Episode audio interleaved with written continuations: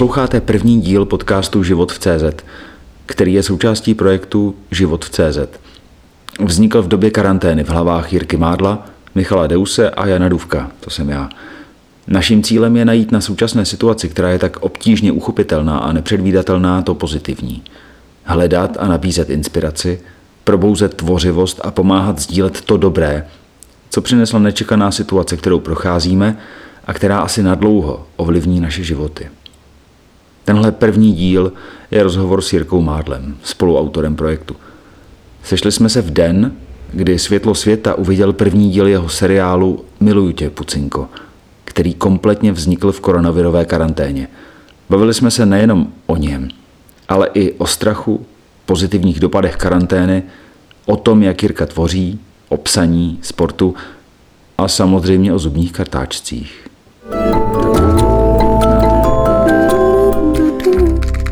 Sedíme tady s Jirkou Mádlem. Jirko, my jsme se potkali vlastně v první den karantény. My jsme se potkali už předtím, ale my jsme se potkali v první den karantény. A mě vlastně zajímá, jestli by si svými slovy řekl, proč jsme se tady potkali a jak ten začátek karantény na tebe působil a co to v tobě spustilo? Pro mě asi uh, nejvíc, co to bylo, nebyl nouzový stav, ale jakýmkoliv způsobem výjimečný stav. A mm, mě to vlastně asi dělá dobře. Já si pamatuju, když jsem byl na táboře a byla tehdy obrovská bouřka, ale taková, že se museli evakuovat stany a zachraňovat eh, ty mladší oddíly. A já jsem si uvědomil to nebezpečí, ale zároveň něčím mě to hrozně bavilo. A to vymýšlet, jak teda budeme spát a jak se tam bude dělat to jídlo. Já jsem byl v nejstarším oddíle. Najednou mi jako vbudil, vybudilo tam mozku něco hrozně jako příjemného. A ten samý pocit jsem měl tady u toho. Měl jsem pocit, že to je něco prostě, kde se dá, dá uh, být činej a něčemu pomoct a mě to dělalo asi dobře, vyloženě musím říct, musím přiznat. No a my jsme se potkali především proto, že jsme si tak různě volali, eh, co by bylo potřeba a um, protože nikdo z nás neumí šít, a možná ani nikdo z nás nemá doma věci na šití a šicí stroj, tak jsme se shodli, že je třeba um, se zapojit do té druhé věci, což v tu danou chvíli byla ochrana seniorů. A to už jsme byli schopni nějak dát dohromady, tak jsme vymysleli eh, web pomoc sousedům, kde lidi si mohli stáhnout eh, plagát, na něm byl velký nápis pro seniory, tam malý představení toho, že oni jsou tou ohroženou skupinou a tenhle plagát eh, se měl potom vyvěsit, nějaký dobrovolník si ho stáhne, měl si ho vyvěsit v baráku nebo v ulici, doplní tam svoje jméno a číslo a ten senior si ho potom mohl najít. Protože vlastně to byl v tu chvíli ten velký problém, že spoustu lidí chtělo pomoct těm seniorům, ale uh, bylo skoro nemožné ty seniory, kteří tu pomoc potřebují, najít. Hmm.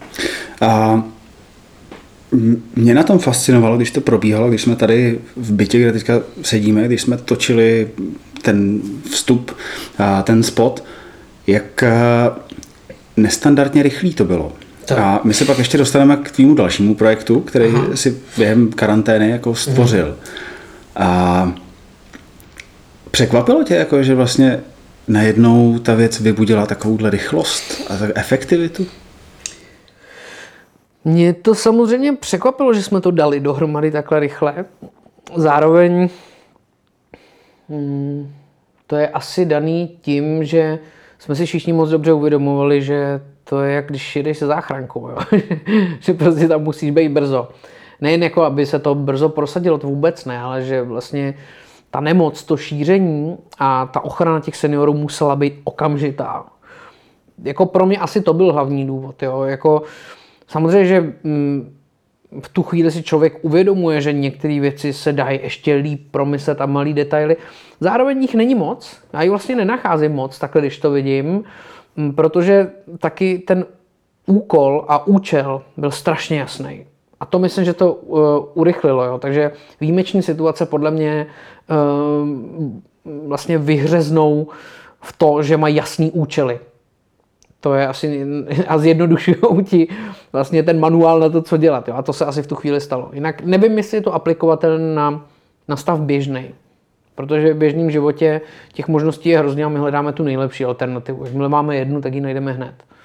A máš pocit, že vidíš nějaký konec toho výjimečného zvláštního stavu? Teď si řekl nějakou větu, že eh, v tom běžném životě máš pocit, že se vrátí jako běžný život jako ala únor 2020 nebo leden prostě nebo před rokem?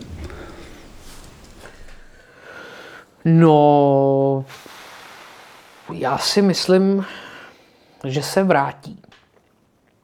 Já si myslím, že se vrátí a bude mít plus a mínus.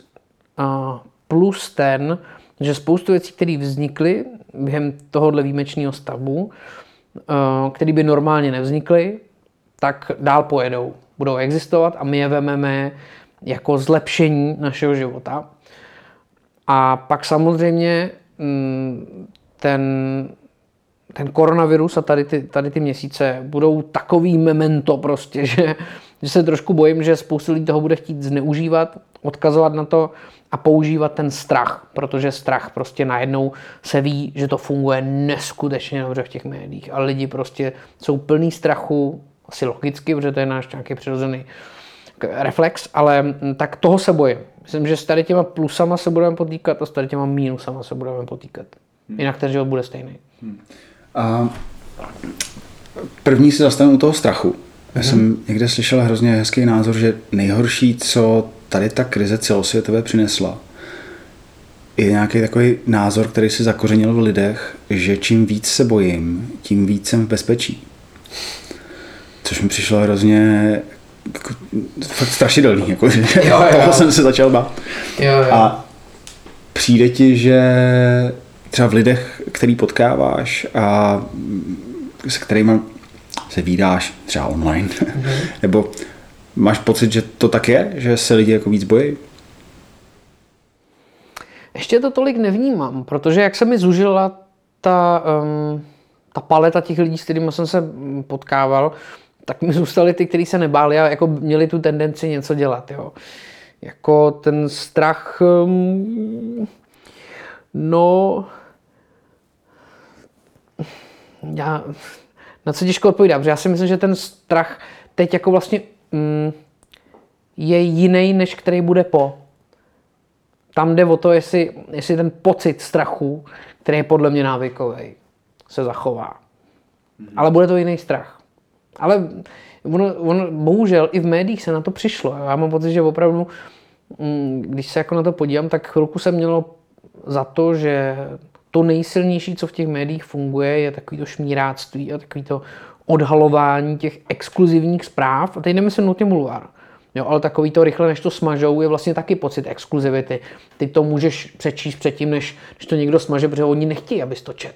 Teď, teď ale můžeš. Jako, vlastně to taky funguje, ale pak se přišlo na to, že ještě líp funguje strach. A tak to žijí všechny tady ty dezinformační weby. Kdyby měli pocit, že fungují mm, recepty, tak tam budou recepty. Ale on víc funguje strach. A když se vrátíme k té první části, to, co jsi říkal předtím, to znamená, že nám z té současné výjimečné situace zůstanou nějaký pozitiva. Mm-hmm. Co vnímáš jako ty pozitivní věci, které by nám mohly zůstat a, a držet se s náma díl? No, tak um, to jsou ty, že třeba na uh, některý podání na, na úřad vypadalo, že je nemožný vlastně podat online nebo různé věci vyřídit online. Spoustu rozhovorů, co jsem dělal, vypadalo to, že nikdy nemůžu je udělat online, že přece se musíme potkat. No a najednou jako zjišťuju, že to jde. Samozřejmě, že zase je to trošku jako takový um, umělej až jako klinický jako stav věcí, kdy prostě jenom si to zkoušíme a nejde to vždycky, ale spoustu věcí půjde. A já myslím, že my si to máme prostě jako tu výhodu, no. Půjde to. Hmm. Pojďme se vrátit do karantény. To by se povedlo, kromě spotu pomoc seniorům, se ti povedlo vytvořit ještě něco jiného. Mm-hmm. Tak jestli bys mohl popsat, jak to vzniklo a jak k tomu celému došlo. Tak um, my jsme si s producentkou Monikou Kristlovou často volali během eh, karantény a bavili jsme se především o našich pocitech a jak jsou na tom ostatní, který známe. A Uh, shodli jsme se, že vlastně tu karanténu zvládáme dobře a že, že máme takový, jakoby, že nejsme jako nadšený z toho a že máme chuť do věcí, máme chuť něco dělat. A řekli jsme si, že to zkusíme předat ostatním. A ona řekla výbornou větu, řekla, pojďme všem ukázat, že jsme entertainment business. A mě to úplně nakoplo a řekl jsem si, jo, pojďme něco udělat. A ona, tak natoč nějaký video do minuty u sebe doma. No, tak já jsem si tak jako sedla, přemýšlel jsem, co by mohlo v mém bytě hrát. A došel jsem k tomu, že nej, nejvíce lidem podobají kartáčky. Protože mají hlavičku, mají tělo, dobře se s nimi manipuluje a dobře se vytváří jejich svět.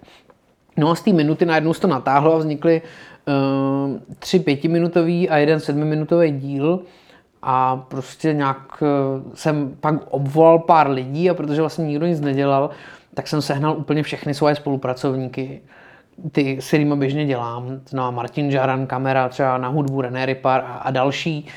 Uh, a prostě dali jsme film, natočili jsme ho tak, jak jsme zvyklí, jenom všechno v malém štábu a u mě doma. Mm-hmm. Jak dlouho to trvalo?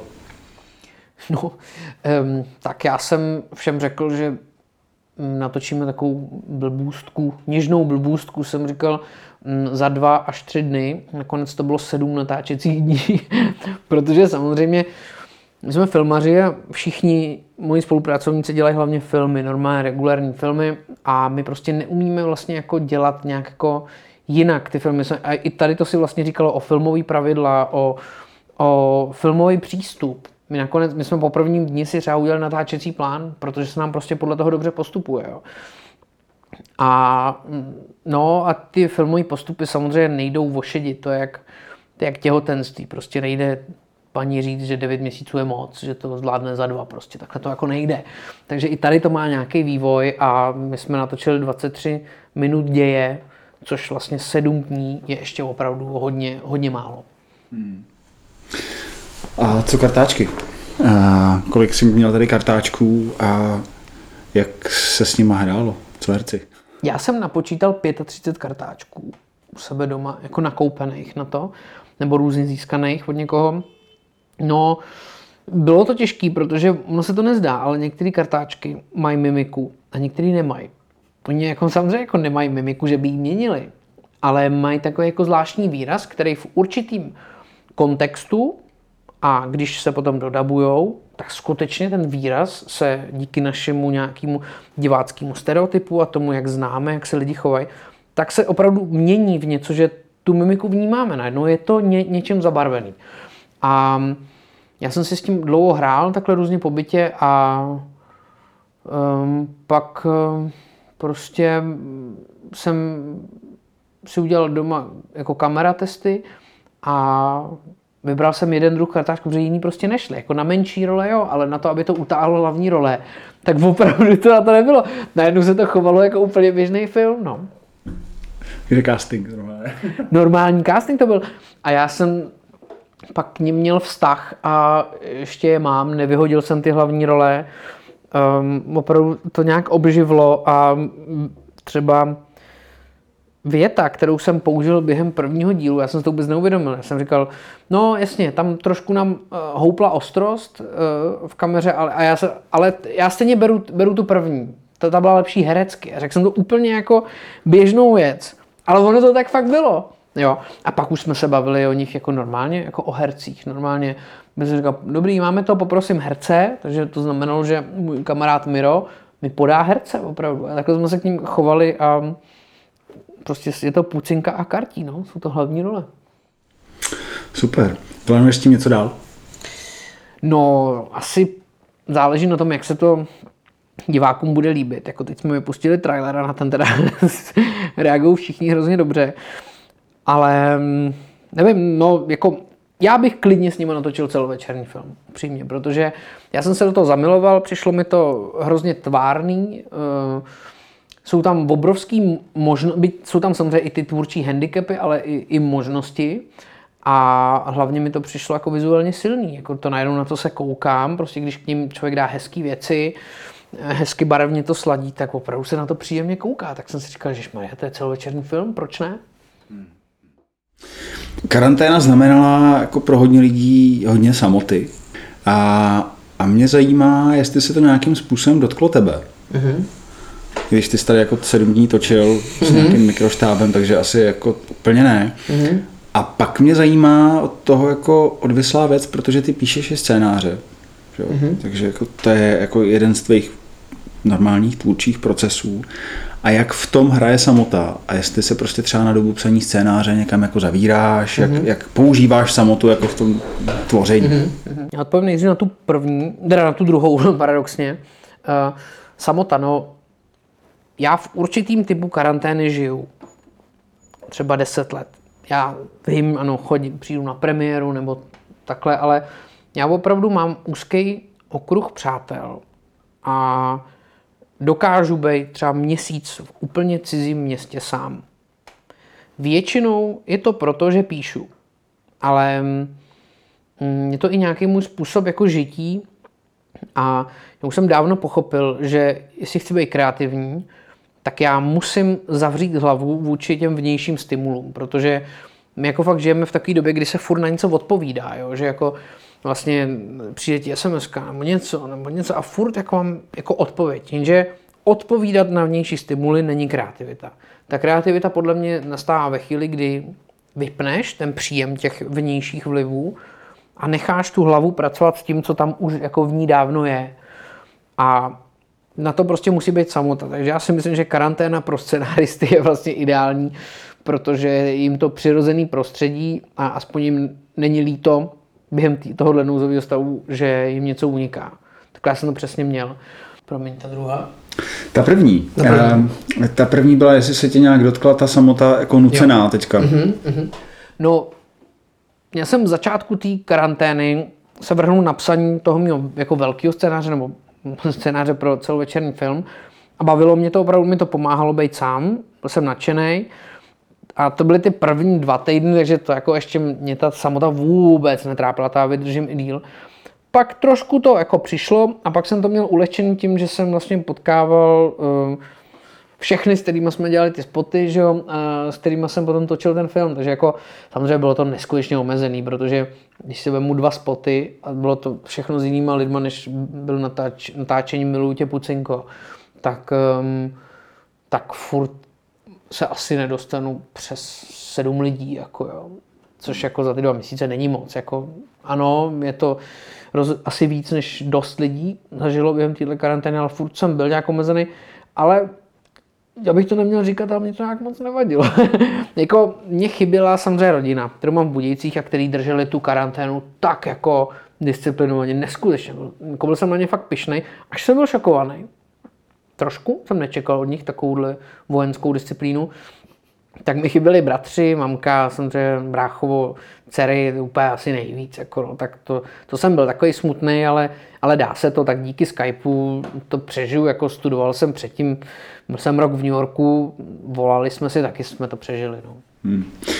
A k tomu online konektění, online spojování se, a já mám za sebe jakoby pocit v posledních týdnech, že už toho mám jako dost. Já jsem strašně rád, že žijeme v době, ve které žijeme, protože kdyby jsme prostě, kdyby se tohle stalo před, nevím, 10-15 lety, tak bychom byli jako úplně jinak v pytli, mm-hmm. než eh, jsme teď. Že máme tu možnost se spojit, je to fakt jako bezproblémový mm-hmm. a živě, fakt to funguje dobře. A nicméně ta, ta přehlídka těch lidí na, na screenu mýho počítače už mě začíná jako už mám pocit, že pořád sedím proti tomu počítači. Já měl jsi taky něco takového, jako přesunul si nějaká část tvýho života do online?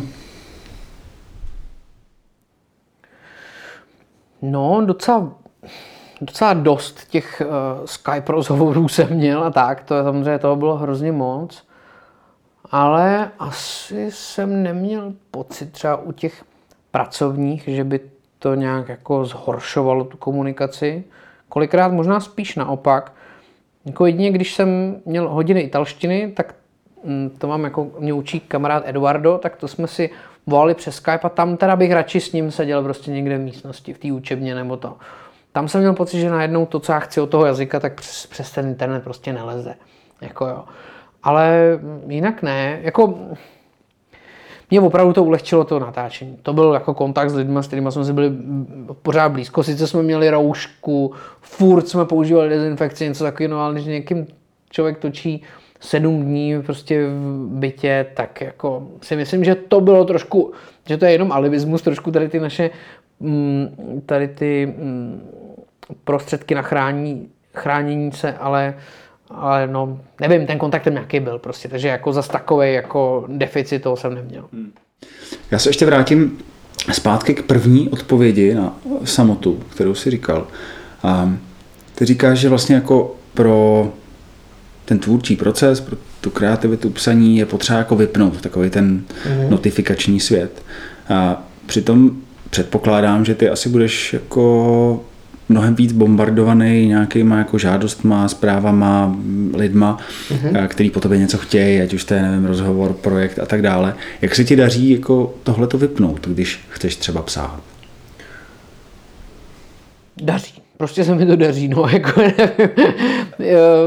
Dost blbě na to reaguje třeba i moje mamka, která prostě říká, ale tak musíš být, co kdybych potřeboval něco jako nutného. Říkám, no, já to chápu, jako může se stát, že bude hořet barák a budu, bude potřeba ho uhasit, ale jako já jsem především, moje DNA je jako scenárista a, a herec a to je můj život, jako já prostě eh, musím to udělat. Já si se nezavřu denně na ty tři hodiny, já nikdy nic neudělám. Budu muset změnit zaměstnání. Takže prostě já ve chvíli, kdy jsem si tohle uvědomil, tak jsem úplně nekompromisní. A, a mám to tak, že třeba mi někdo volá a i když zrovna nepíšu nebo něco takového, tak já vím, že najdu ideálnější uh, chvíli mu zavolat. Často je to taky tím, že mi volá hned po tom, co se něco stane a já vím, že musím počkat, až se věci uklidnějí, že to nechci řešit za tepla. Prostě já to dělám, jsem fakt vydržím, nechám ho vycukat i den, dva, ale ne proto, že bych ho chtěl vycukat, ale pro, pro tu věc samotnou. Jako. Tak prostě timing je všechno v tomhle případě. Takže já prostě někdy opravdu mým kamarádům, těm to říkám na rovinu, a někdy, i když mi volají pracovně, tak uh, říkám, říkám, vy jste na mě zapomněl. Říkám, ne, ne, ne, já jsem jenom, uh, prostě v tu chvíli se mi nechtělo a ten, ten hovor by nedopadl dobře. Tak jako jednoduše, no, tak já musím že to, jak jsme pořád dostupný, že nás vlastně jako hrozně neprimuje. Hmm. A ty píšeš tři hodiny denně? To nějaké jako pravidlo nebo nějaký zvyk? Ne, když jsem v procesu psaní, tak nejméně tři hodiny denně. Prostě u toho sedíš a píšeš. A píšu. Tak on je to taky jako psaní, Eh, nepsaní, jo, protože on je to mm, většinou jako sezení toho eh, počítače a to vlastní ťukání, což je považován za to psaní jediný, tak to je vlastně hrozně málo, jo, protože toho prosezeného času je tam jako mnohem víc. Ale mm, to tak prostě je, protože ty scénáře nejsou jako knížka. I knížka samozřejmě má spoustu prosezeného času, ale když se člověk podívá na ten scénář, tak tam je prostě nějak víc bílého místa. A je to proto, protože ty věci jsou jako kondenzované. Vlastně ta scéna, aby byla dobrá, tak člověk do ní musí vlastně, do toho, co chce odvyprávět dějově, musí co nejpozději jako filmově nastoupit a co nejdřív vystoupit. Prostě takhle to funguje, nemůže se v tom plácat. Tím pádem člověk vlastně uh, se snaží pořád, pořád vyprávět fragmentama. Pořád. A to je přemýšlení, že jo? protože to, jak byl jednou, někdo napsal v tom, já už nevím, kdo to byl, bych kecal, ale jak bylo, omlouvám se, že jsem vám napsal tak dlouhý dopis, ale neměl jsem na něj moc času. To je úplně přesně. Jo, tak takhle se chovají ty scénáře. Já prostě pokud tomu chci dát to, co mám, tak vlastně píšu málo. Mm-hmm. Ty jsi to už naznačil, ale máš třeba ještě nějaký jako prostorový zvyk při psaní scénářů? Protože teď jsem si jenom vzpomněl na Neil Gaimana, který má zvyk, který taky mám tuším jako od někoho. No to jsem zvědavý. že když něco píše, a teď si teda nejsem úplně jistý, jestli to byl Neil Gaiman, ale myslím, uh-huh. že jo, a, protože teď dával na Instagram takovou fotku nějakého jako hnusného místa se stolem a počítačem, že si prostě pronajme nějaký jako lacinej, odporný hotelový pokoj, uh-huh. ze kterého vlastně podstatě jako bytost chce být co nejdřív pryč, protože ten proces toho psaní jako vlastně je náročný, složitý a to místo hnutí aby se nevěnoval ničemu, protože není hezký výhled z okna, mm-hmm. protože Jo, jo, prostě jo. není jako mu tam pohodlně a nechce se s kamarádit jako s lidma z toho hotelu a z toho města, takže prostě ho to nutí jako být jenom v tom příběhu. Tak jestli máš něco takového. Mám, mám uh, to trochu podobně. Um, já musím střídat místa. Prostě já ten prostor za chvilku vyčerpám. Já ho vycucnu něčím a už mi nic nedává a musím se přesunout. Uh, za ty nějaký 4, 5, nebo jak dlouho píšu, 6 let, tak jsem zjistil, že je jediný místo, který můžu opakovat a dlouhodobě tam, nebo delší dobu tam být, pak taky už to vyčerpám. A to je Berlín tam já vždycky si, já tam jedu na Němčinu, tam um, jsem třeba od 9 do 1 na Němčině a pak jdu do toho bytu, který je trošku nehezký. A je v takové nejnudnější části Berlína. A navíc Berlín já hrozně dobře znám, že jsem tam bydlel nějakou dobu. Nemám tam moc kamarádů, že mi to ani nenutí jít někam jako turisticky se zabávat, anebo mm, za kamarádama. A vlastně mám tendenci psát opravdu. A tam mě to, to město mi strašně moc dává. Ale rozumím, to místo je důležitý, opravdu, no. A ještě se vrátím jako historicky k tomu bodu, ty jsi říkal, že píšeš pět nebo šest let, mm-hmm. což většina lidí tě jako vnímá primárně jako herce, mm-hmm. ale ty už jsi teďka jako i scénárista a režisér a mě jenom zajímá ten bod toho zlomu, jak k tomu došlo a vlastně jako, jak člověk začne psát. Kde se to vzalo? Mm-hmm.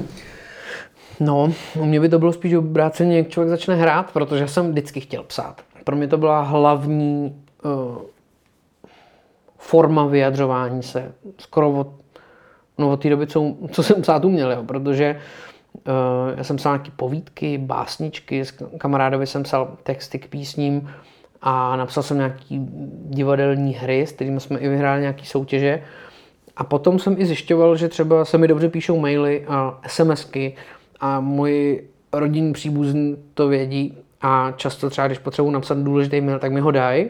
Já se jich zeptám, oni mi dají jako hesla, nebo co tam má jako být, co chtějí říct a já tomu dám tu formu. Mě to prostě strašně vyhovuje. Pro mě psaní je úplně jako to nejpřirozenější a myslím si, že, je, že to je taková jako jedna z mála věcí, kde jsem si fakt jistý, že mi něco jde. Že prostě vyjádřit něco slovy. Jo. A No, a jak jsem vždycky chtěl psát, a fakt jsem psal hodně, hodně do těch 16, tak potom jsem začal hrát ve filmech.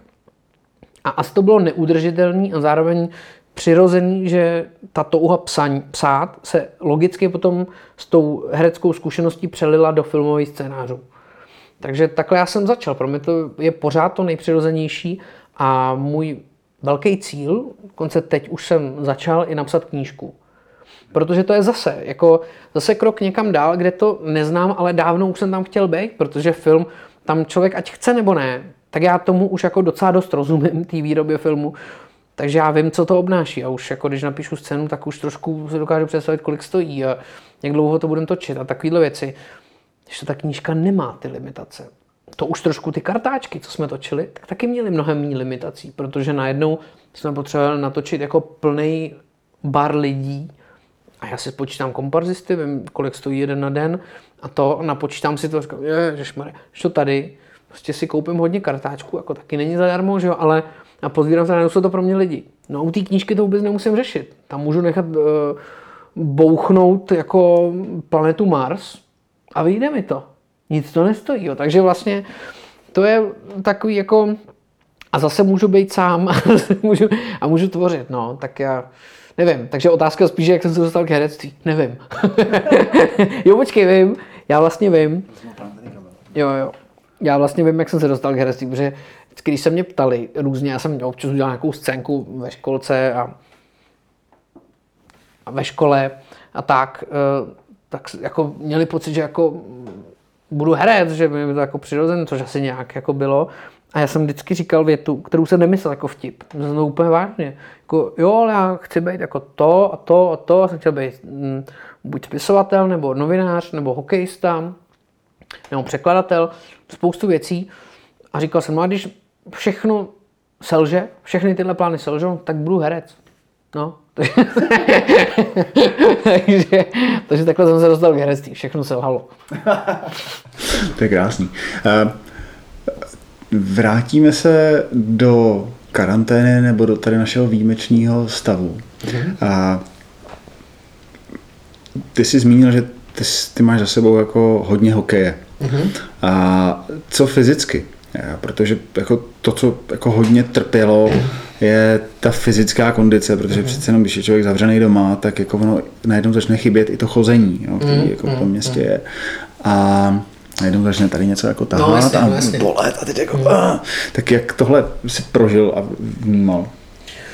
No, zase docela dobře. Já, já působím, ten, tenhle rozhovor by se mohl jmenovat nejšťastnější člověk v karanténě. Ale opravdu, já byl úplně nadšený a navíc, mm, jo, chyběla mi chůze, protože podle mýho mobilu já nachodím eh, v průměru jako, no, 5 až 7 km denně na, jako nachodím, jo, protože já jezdím hodně metrem po Praze a tak a mám schůzky všude možně. Trošku to dělám záměrně, abych se hýbal. No a já tady doma mám pás, běžecký, takže já jsem každý den dal 5 kilometrů, jako, tak jako není to moc a není to málo, takže já mám pocit, že i v tomhle směru já jsem vlastně žil hodně zdravě během té karantény. Jako míň jsem pil alkohol, ne zase jako pomoc, míň, ale míň jsem pil alkohol, tak nebylo s kým, že jo. A mě jako já, mě alkohol vlastně nechutná.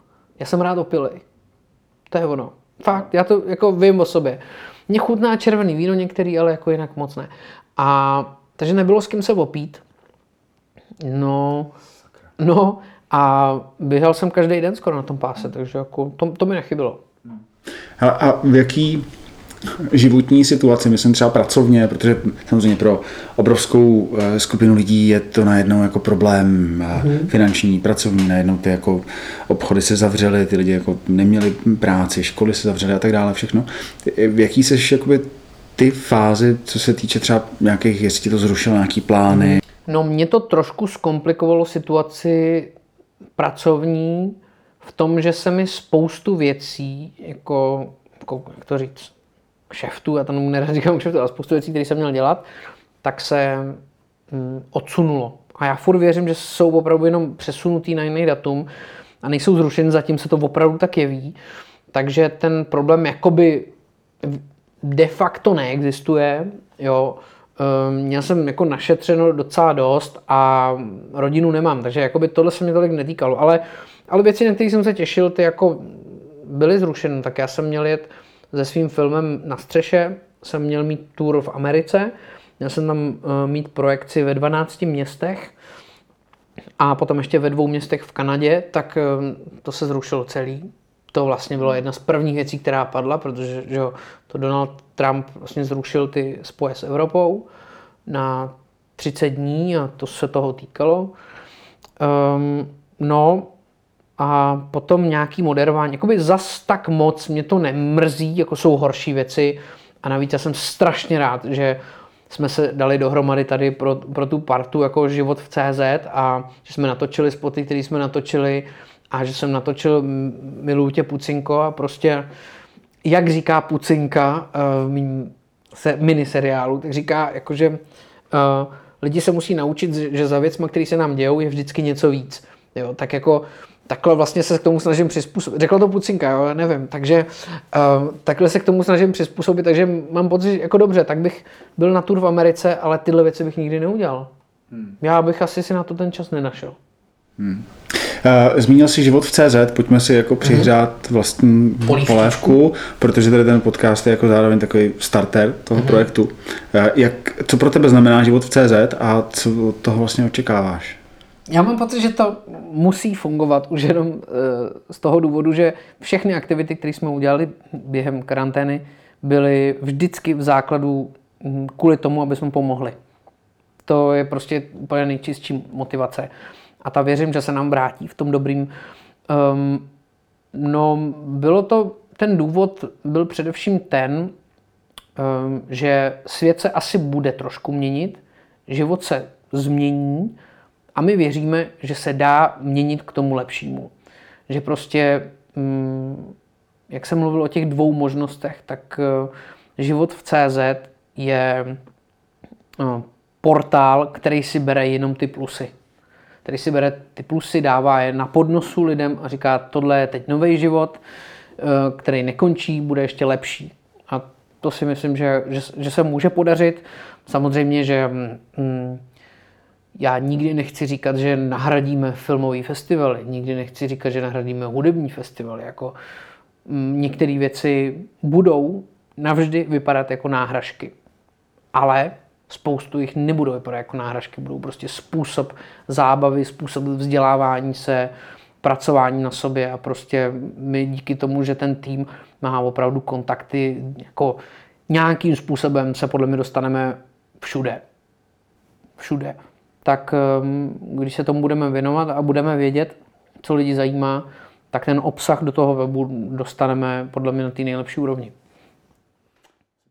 Tím, tady tím by se to dalo jako vlastně klidně i uzavřít. Uh-huh. Ale já mám ještě jednu otázku. Ty jsi totiž mluvil o tom, uh, že psaní je pro tebe jako taková primární forma vyjádření a víš, uh-huh. že jsi v tom dobrý. Nevím, jestli si lidi teďka jakoby píšou víc, když se jako nemůžou vidět, teď už se taky mění, ale uh, jsou třeba nějaké rady, triky, typy nebo něco, co pro tebe ty krátké sdělení, které si píšeme jako v mailech, SMSkách a tak, co pomůže tomu vyjádření, nebo co třeba lidi dělají špatně, s čím se často setkáváš? No, ale mám pocit, že lidi obecně to moc nedělají, to, o čem teď se budu snažit mluvit. Možná, že v té karanténě si to trošku líp uvědomili. Nevím, prostě mám pocit, že lidi se naučili nazírat ty problémy příliš ze svého pohledu. Protože ta doba, ta doba nás k tomu vede. Jo. Prostě máš svůj mobil, všechno je jako eh, vše, Apple furt, že jo, dělá, udělej si sám, udělej si svoje vlastní video, udělej si svoji vlastní muziku, udělej si svoji vlastní to.